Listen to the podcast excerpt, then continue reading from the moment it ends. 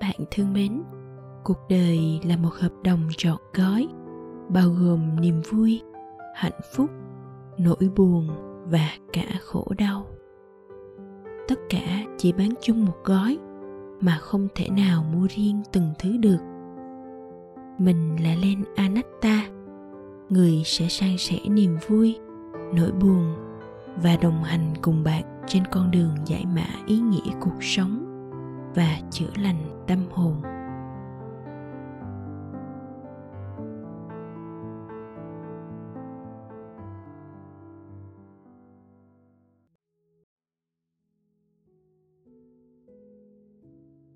Chào các bạn đến với số thứ 8 với chủ đề Ngọn nến không bao giờ tắt.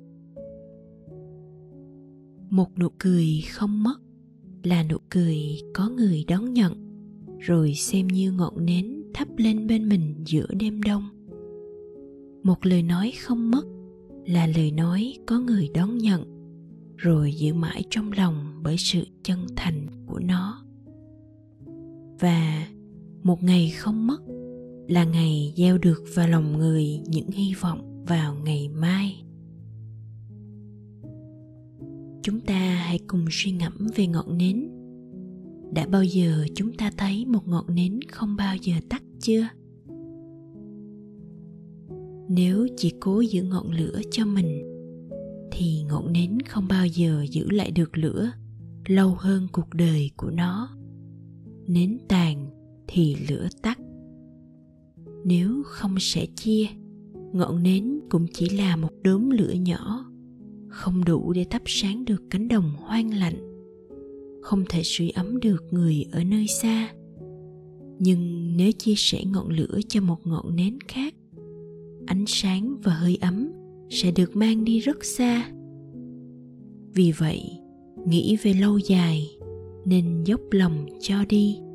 Nghĩ về những mênh mông nên mở lòng chia sẻ để ngọn lửa ấm có thể sống lâu hơn cuộc đời mình và đến được những nơi mình chưa thể đến.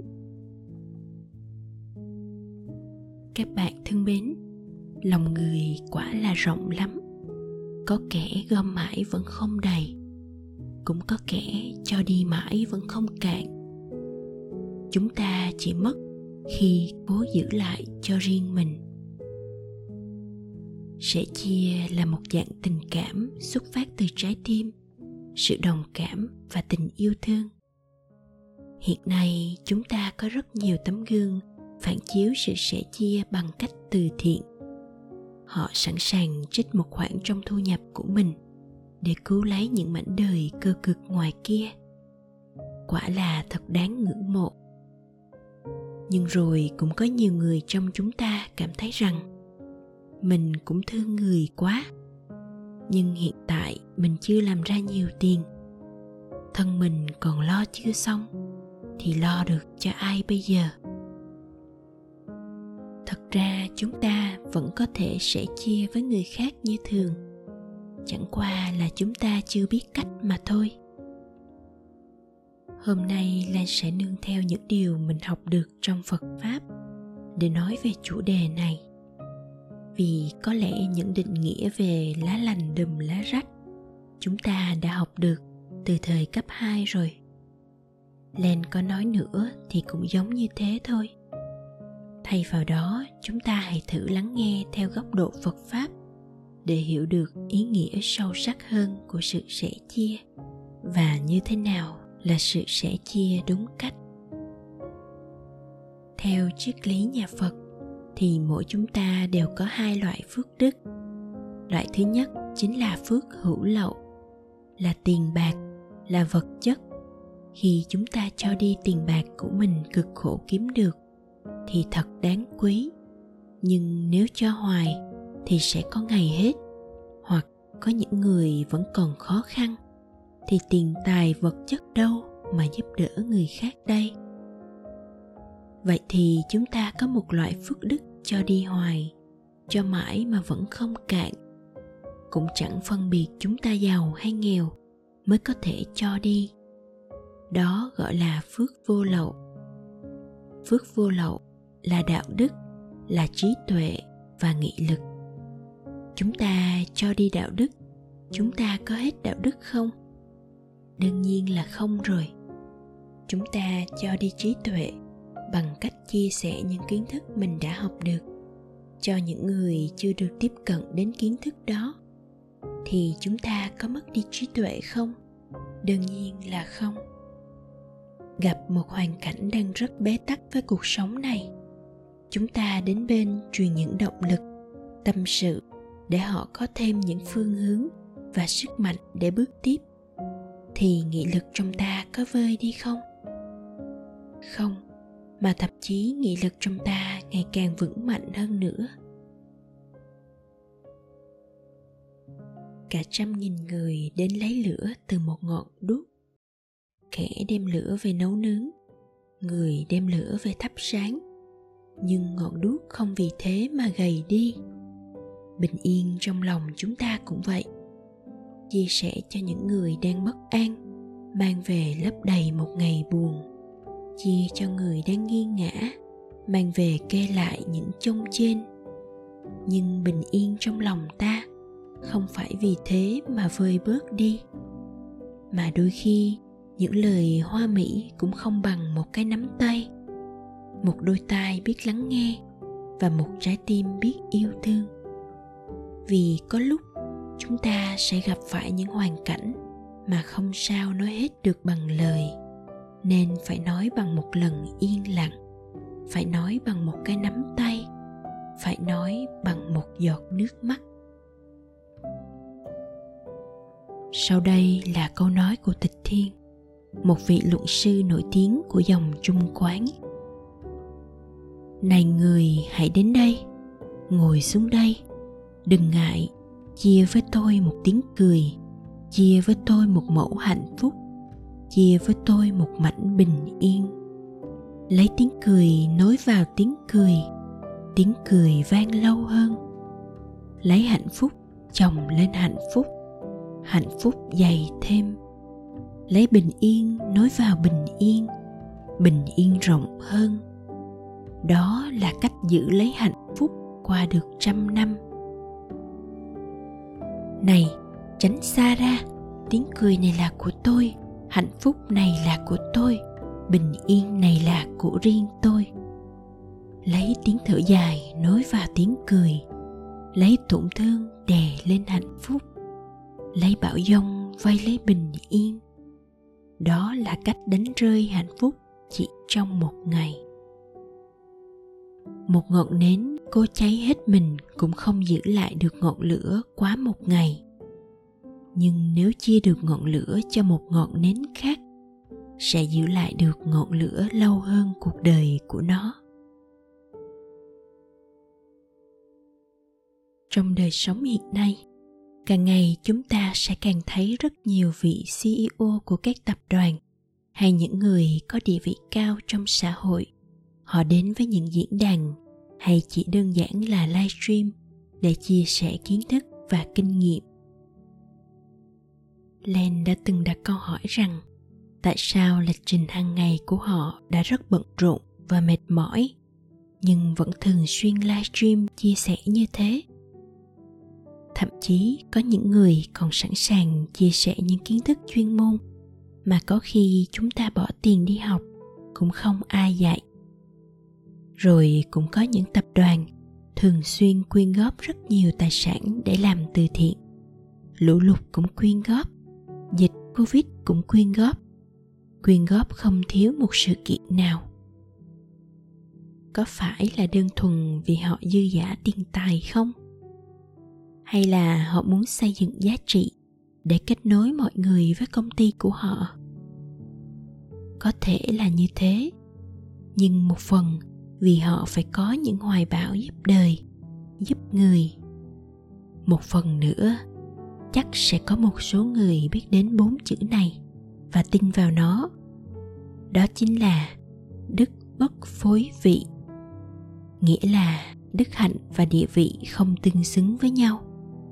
Những người có cống hiến không tương xứng với những gì họ đang được nhận thì sớm muộn cũng sẽ mất đi những thứ ấy đó là lý do có những người lập nghiệp rất thành công, nhưng được một thời gian thì tán gia bại sản.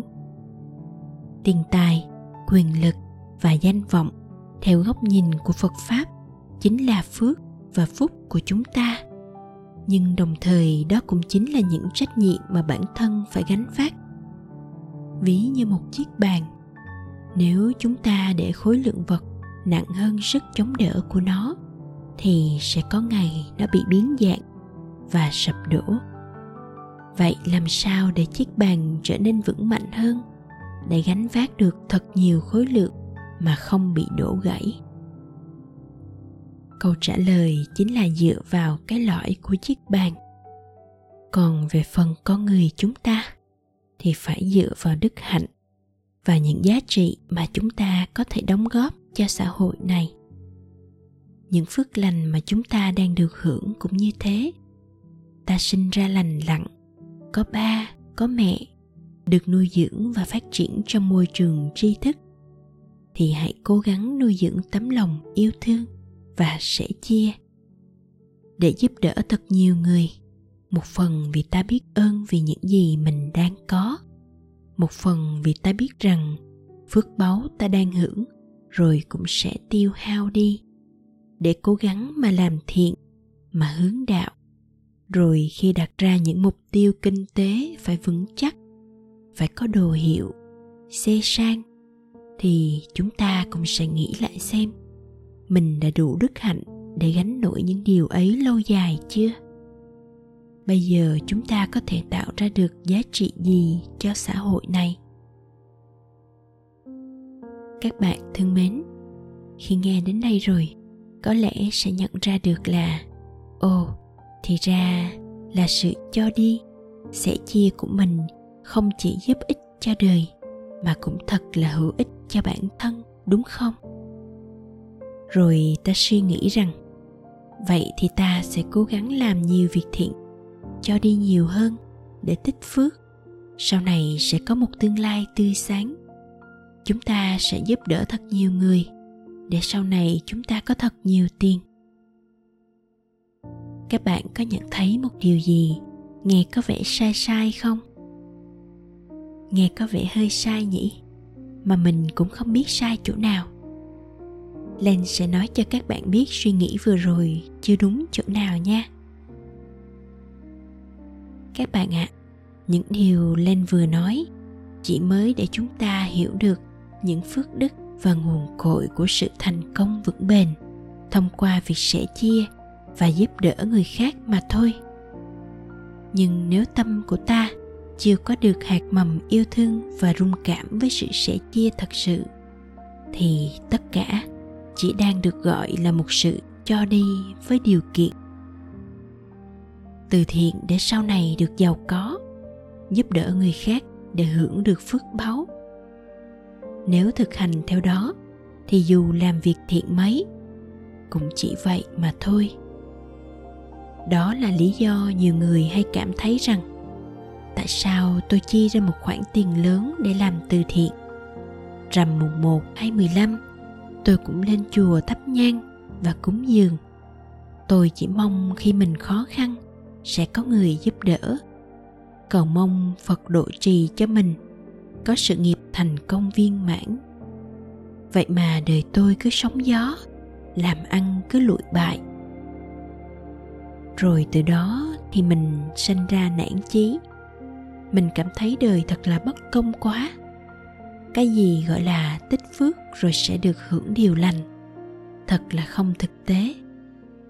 Và dần dần mình không còn làm những việc thiện hay quyên góp giúp người nữa sự sẻ chia và cho đi ấy, có phải hoàn toàn vì người khác không? Có phải chỉ đơn thuần là vì mình thương họ quá không? Hay đâu đó trong ta là suy nghĩ vì bản thân mình mà thôi? Cho đi chỉ để tích phước, mai mốt được giàu có, để phật thấy rằng mình sống nhân hậu, rồi hóa giải khó khăn cho mình.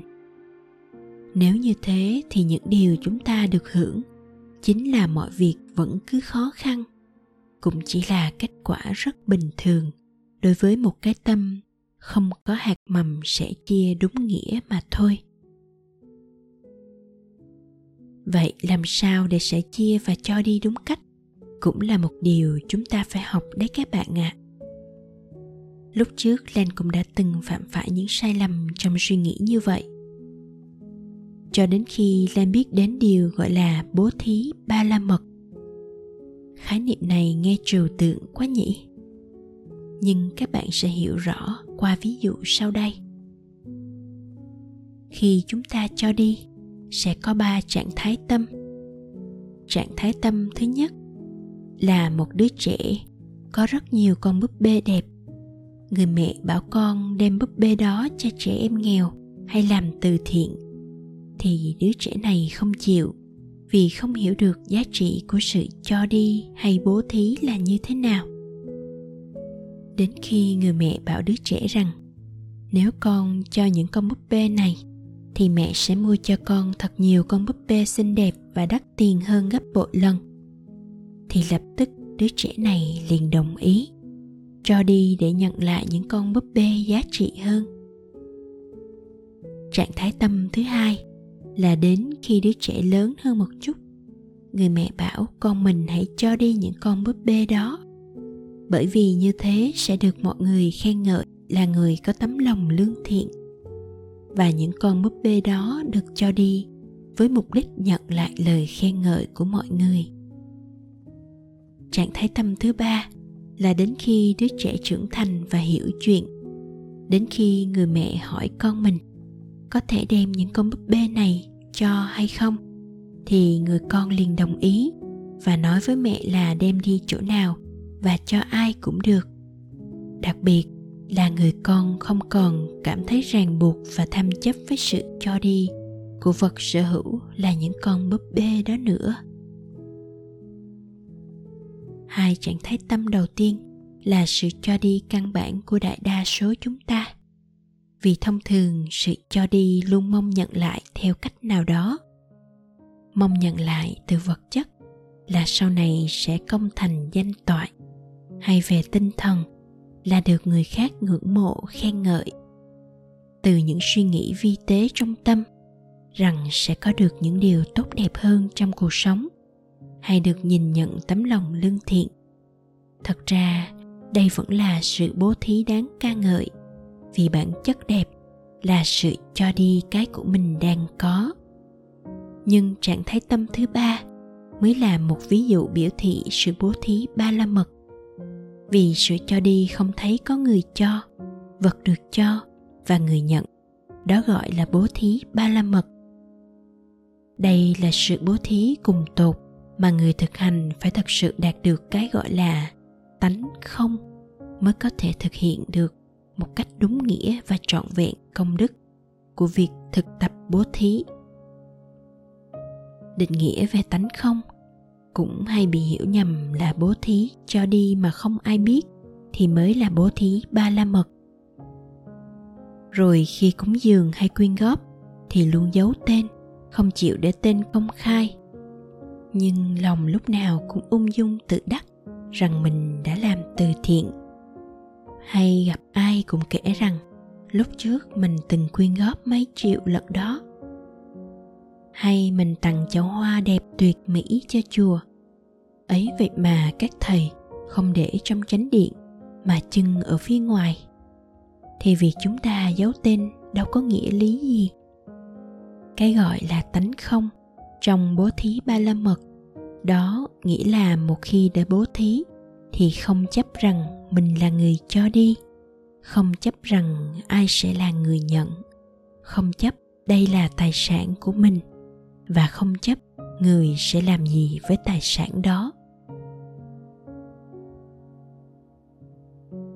Có một lần lên đi chùa vào dịp tết, thấy hai người ăn xin cùng ngồi tại một cổng chùa, nhưng người bên phải trông tội hơn, áo quần rách nhiều hơn ai cũng nhìn cả hai, rồi quyết định cho tiền người bên phải.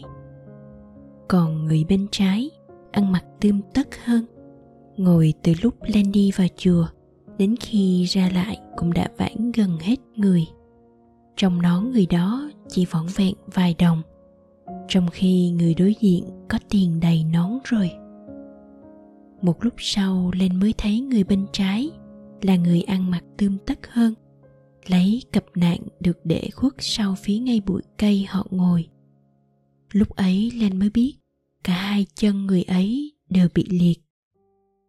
Chống nạn lủi thủi đi về. Còn người bên trái có vẻ bề ngoài trông tội hơn, nhưng vẫn lành lặn đủ hai chân. Ở đây chúng ta khoan hẳn nói về thật sự ai có hoàn cảnh khổ hơn ai. Vì len biết chưa chắc người mất hai chân đã khổ hơn người lành lặn. Tuy nhiên hôm đó về, len đã suy nghĩ, nhận ra ban đầu nếu là mình thì mình cũng sẽ chọn cho tiền người bên phải nhìn tội nghiệp hơn mà thôi. Nhưng có phải chăng ta đang bị những điều mà chúng ta chấp vào, như là ngoại hình, là quần áo, mà kết luận xem nên sẽ chia với người đó hay không? Vì những người cực khổ. Nếu điều kiện cho phép hay vừa được ai cho một bộ đồ mới, thì họ vẫn có quyền được ăn mặc tươm tất kia mà. Và thậm chí còn thật tuyệt khi họ có thể biến mình trở nên đẹp hơn về ngoại hình, đúng không? Chẳng qua đôi khi không có điều kiện thì mới đành phải mặc tạm những bộ đồ đã cũ kỹ, rách hết rồi mà thôi. Vì vậy chúng ta không thể nhìn vào một người ăn xin, nhưng ăn mặc rất chỉnh chu mà nhận định rằng họ không phải người cực khổ được. Rồi có những người nói rằng, ai nói năng lễ phép, dễ mến thì mình cho, chứ thấy người cũng khốn khó thật đó. Nhưng được người khác tặng quà mà sao cái mặt hầm hầm, không tỏ lòng biết ơn, thì nhìn đã thấy không ưa, hà cớ gì phải giúp đỡ? Đó là điều chúng ta sẽ học được trong bố thí ba la mật. Khi cho đi, đừng chấp người nhận là ai. Mình cứ cho đi, còn họ trân trọng hay không, thái độ của họ thế nào, thì mình đừng nghĩ đến làm gì. Đó là sự yêu thương và sẻ chia vô điều kiện. Vì thực chất, mình phải thương và cố gắng hiểu xem vì đâu mà họ có những thái độ như thế sẽ có những góc khuất của sự việc mà chúng ta không thể nhìn thấy. Phải chăng chỉ là do tâm thức của họ còn chưa có được cơ hội tiếp cận đến với những tư duy đúng đắn? Rồi một ngày nào đó, họ cũng sẽ hiểu ra thôi. Chúng ta cũng đã từng có thái độ sống chưa đúng đắn ở một sự việc nào đó trong quá khứ mà. Hoặc nếu họ không hiểu ra đi nữa, thì ta vẫn sẽ thương lấy họ vậy thì khi cho đi và giúp đỡ người khác, hãy đủ tỉnh táo để biết rằng mình phải nhìn vào tâm của mình, chứ không phải tâm của họ, càng không phải bề ngoài của họ. Đừng để sự đánh giá chấp ngã của mình chi phối tình yêu thương đối với mọi người.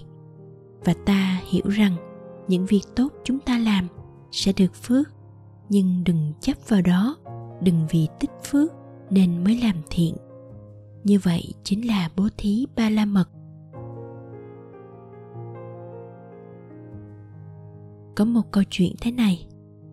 Trong một ngôi chùa kia có hai thầy trò. Một ngày nọ, người học trò bỗng thích trồng hoa. Khi đọc kinh xong, khi hết việc chùa, người học trò lại loay hoay ngoài vườn, cuốc đất, ươm mầm, dâm cành tưới nước và chăm hoa thấy học trò say mê mãi ở ngoài vườn với những luống hoa.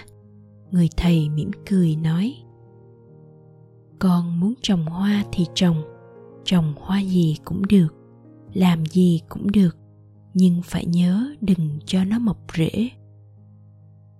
Người học trò ngỡ ngàng, khó hiểu hỏi rằng, thầy ơi, nếu không cho cây mọc rễ thì làm sao cây sống được à? Người thầy cười hiền từ đáp. Con ạ à, ý ta muốn nói ở đây không phải là không cho hoa mọc rễ mà chính là khuyên con đừng để lòng mình mọc rễ với hoa mọc rễ đối với tất cả những điều mình làm. Mọc rễ ở đây là sự cố chấp là dính mắt là bám víu là không buông xuống được và là những khoảnh khắc chúng ta cố nắm chặt tay lại để giữ một điều gì đó từ cuộc sống. Khi để tâm mình mọc rễ, bám víu vào một thứ gì đó, chúng ta sẽ bị chính thứ đó làm tổn thương. Làm việc thiện cũng được, nhưng đừng để lòng mọc rễ với những việc thiện mình đã làm.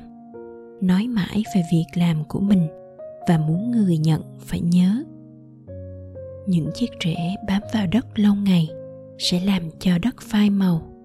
Những chiếc rễ cố chấp, bám víu vào những việc thiện đã làm.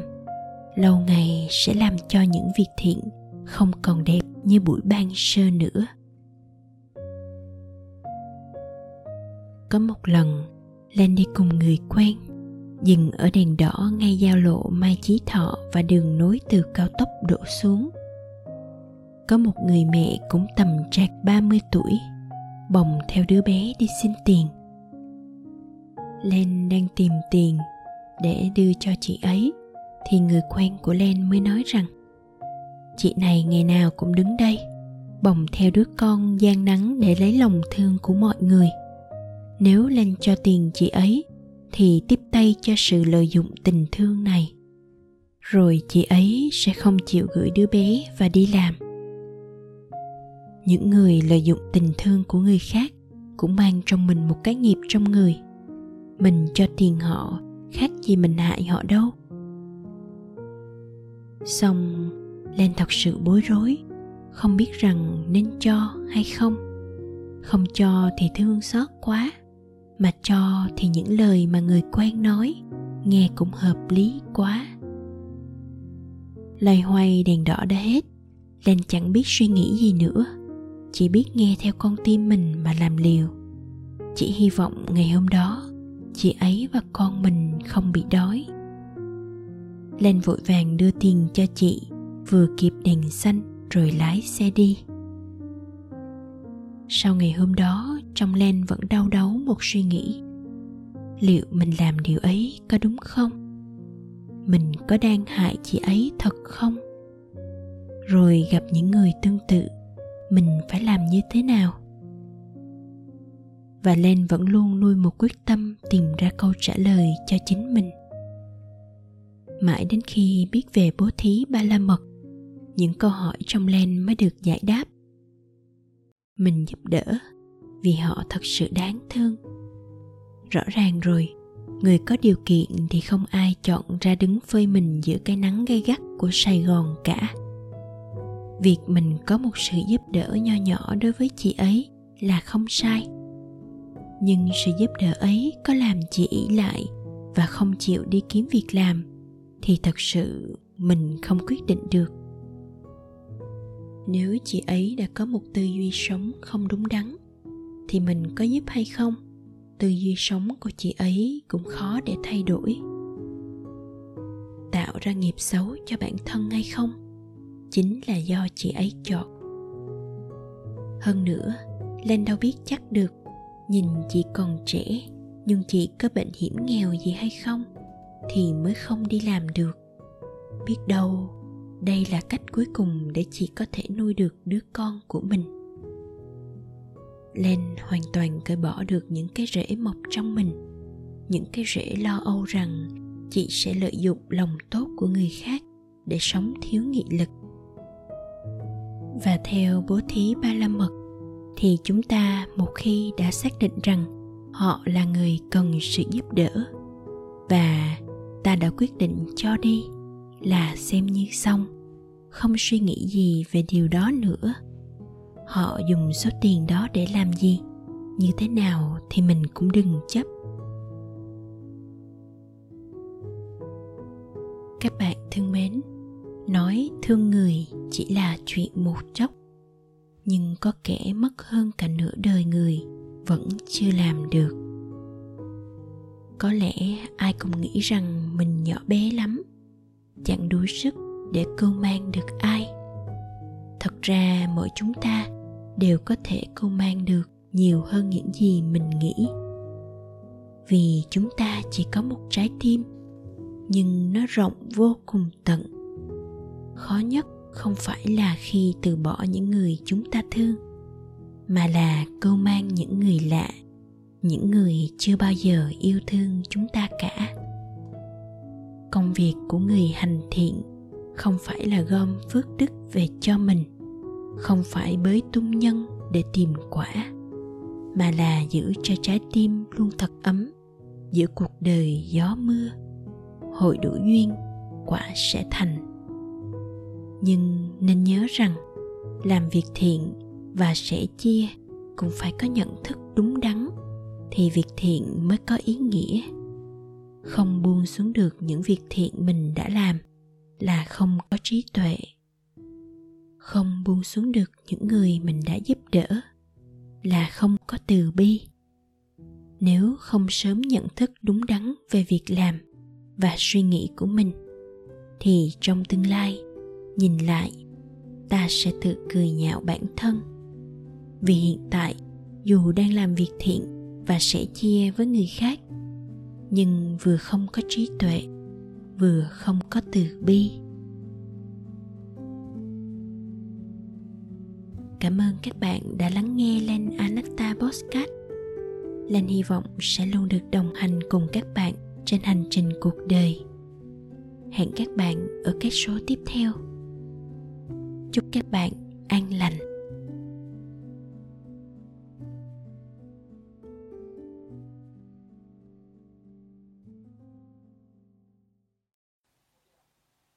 Sống trong đời sống, cần có một tấm lòng để làm gì em biết không để gió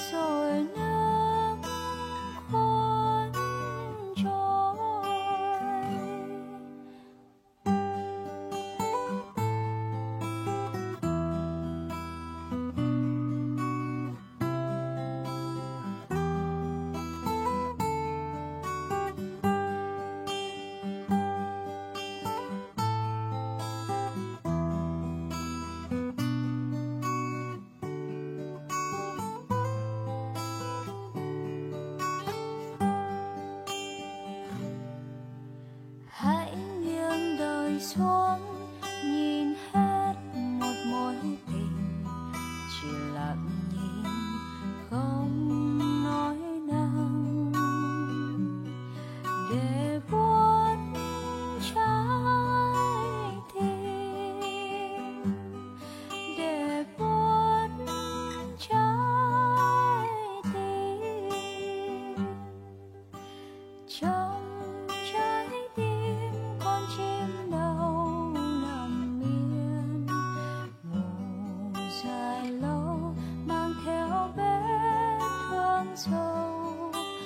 một